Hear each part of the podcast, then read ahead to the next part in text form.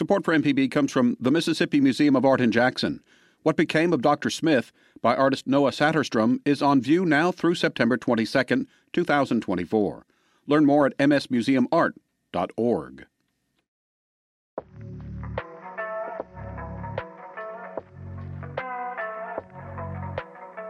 Hi, everybody. I'm Catherine Pierce, and I'm the Poet Laureate for the state of Mississippi. Welcome to the Mississippi Poetry Podcast, a podcast where poetry comes alive for listeners. Across the country and the world, poets are writing right now and creating vibrant, important poems that enlighten, entertain, challenge, and comfort. Some of these incredible poets are writing right here in Mississippi. Each episode of the Mississippi Poetry Podcast will feature a different poet with Mississippi connections. We'll hear a poem, chat a bit, and maybe learn a fun fact or two. I'm so glad to be welcoming Adam Clay to the podcast today. Adam Clay's latest book is To Make Room for the Sea from Milkweed Editions in 2020. He directs the Center for Writers and edits Mississippi Review at the University of Southern Mississippi.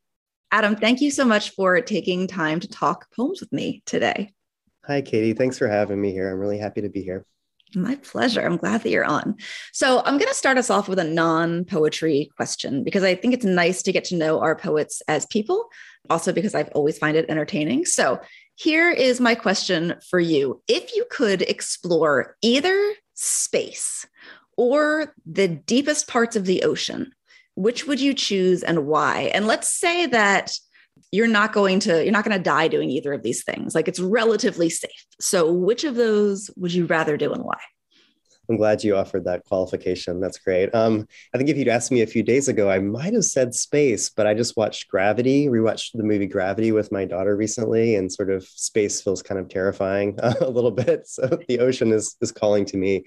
Um, i think i think probably the ocean I don't know. I was thinking about that movie a little bit and the way um, they, they talk about how it's sort of soundless up there, like the, the, space, there's no sound. And that terrifies me a little bit. I think there's something kind of calming about the ocean and the sound of the ocean. I think also I'm kind of interested in sort of the things that are happening around us every day and not just the things that are kind of distant and far. So there's something about the ocean that kind of appeals to me in terms of like what could be under there that kind of is like, you know, in our lives so close that we just aren't aware of. So I'm really kind of intrigued by the ocean. So I think that's probably my pick if I had to choose one. Thank you. Yeah. No, I, I, think about that too. Like what it's right here. Like what is mm-hmm. under there that we're not seeing? And sometimes I'll watch those documentaries on, you know, the midnight zone, the deepest parts of the ocean. And I am just fascinated by the creatures that live down there. I mean, it's it's amazing. So all right. Well, thank I think that's what I would choose too. So I, I like knowing that that you would also choose that. Okay. So what are you going to be reading for us today? Um, so I have a poem from my second book of poetry um, called Goodbye to All That, the Birds Included, is the poem. Goodbye to all that, the birds included.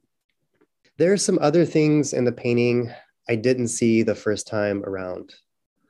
The hull of a car, the trash scattered in the air, and scholars thought they were birds. I kind of did too.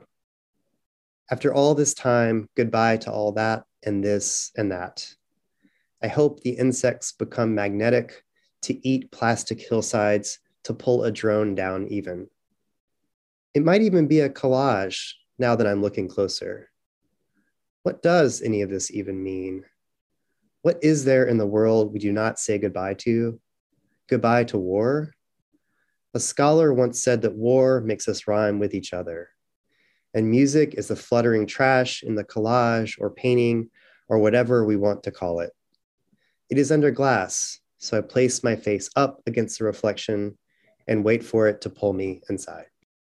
Thank you so much, Adam. I love the way the questions work in that poem. I, that's just, it's really, it's a really powerful use of questions.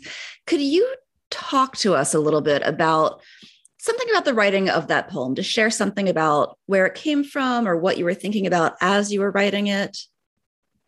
Yeah, I I guess I wrote this poem. Well, I was working on a sequence of poems for this collection. This is actually my dissertation for my PhD, so I was writing it when I was in school.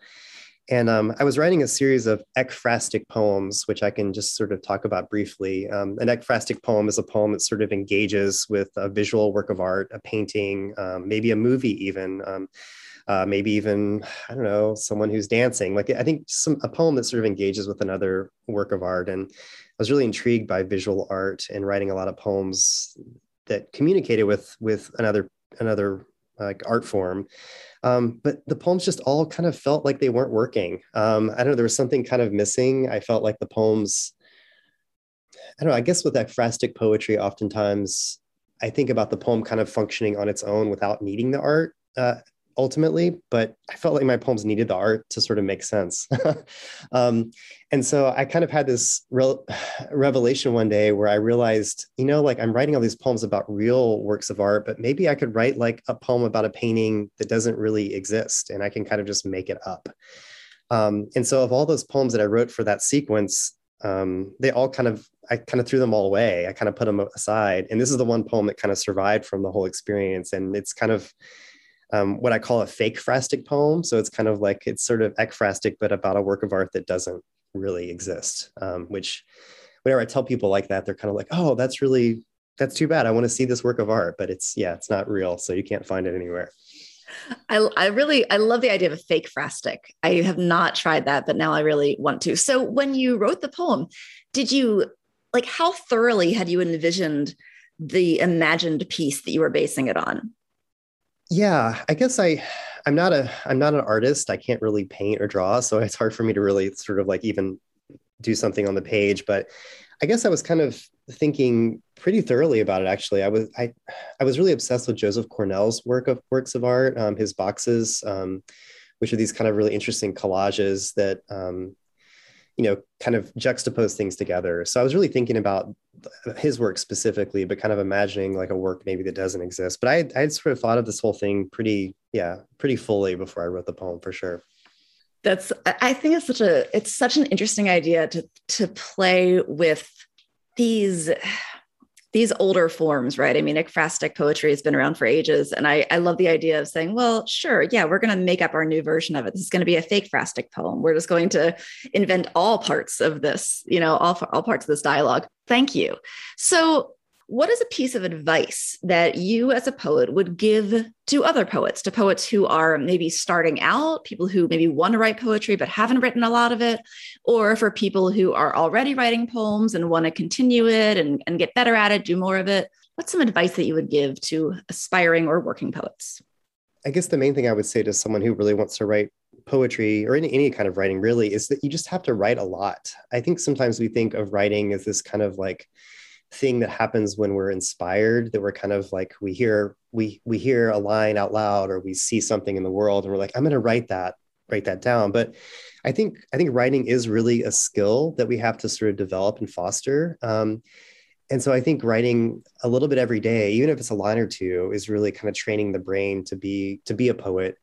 Um, I think the advantage of that also is that it kind of allows you to throw things away kind of recklessly. Um, I think because I wrote all those other poems um, before, and I got to this one, I think I had to write those poems to write this one. Um, and those poems will never be published. And that's kind of sad in some ways, but in some ways, it's kind of okay because it feels like writing a poem is not just about what's on the page, but kind of what you've done before. So I don't know why we treat writing that it's like this inspired thing that people are like born a writer. Um, I think writing is something you really can learn and you can develop and practice. And if you write a poem every day, or even a line every day, you almost are teaching yourself to look out in the world at things to write about, and it kind of filters how you view it. So I really think um, being a little reckless and write a lot is really is really good advice. I think that's fantastic advice. The idea of being reckless as a writer, and I think too what you were saying about it kind of takes the pressure off, right? If you if you write a lot, then you can get rid of stuff, and you don't have to feel precious about everything that you write. It doesn't all have to be the best thing. It won't all be the best thing. Most of it probably won't be, and that's okay. Right. right? I mean, that's part of the that's part of the work. Sometimes I talk to my students about that idea of practicing too, and we talk about other things that you need to practice at, other things that you need to do to get good at them, whether it's playing an instrument or you know working out if you go to the gym or play a sport or whatever um, you're a distance runner right and so do, do you do you feel like there are any overlaps between poetry and and running for you?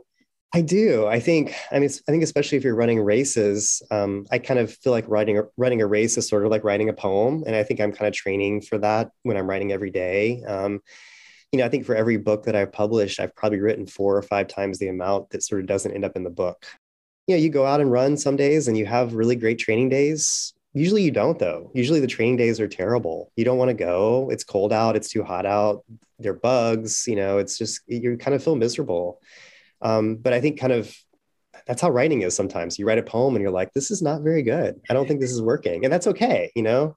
Um, but I think once you kind of um, once you kind of get to that point where you feel like the, you know, I'm going to write a poem now. Um, what Denise Levertov says that when we write every day, we're setting the table for the muse. And I love that idea. You know, we're preparing, we're not always going to be inspired, but I think if you're practicing towards being inspired, it's more likely to happen. And I think you'll be ready when it shows up. Thank you. I think that's, that's, I love that advice. And that's advice that I think I don't always follow, but the idea of trying to just sit down and do the work, even if you're not even if you don't feel like it, even if you're, you know, tired or busy, you can maybe make time to write even a line or two. Um, and I think that that's a great way to think about it. Thank you. So, all right, Adam, one more question. Uh, where could we find more of your work? Um, probably the best place to find my my work would be through my press, Milkweed Editions. Um, they they have published the last um, three of my books actually, and my fifth one will be coming out from them pretty soon. So the best place really to find my work is through through their site, um, which um, I believe is milkweed.org. Perfect. Great. Well, thank you so much, Adam Clay, for talking to me today about poems and the ocean and running and all of this good stuff and for sharing your advice. And thank you, everyone, for listening to the Mississippi Poetry Podcast, where poetry comes alive.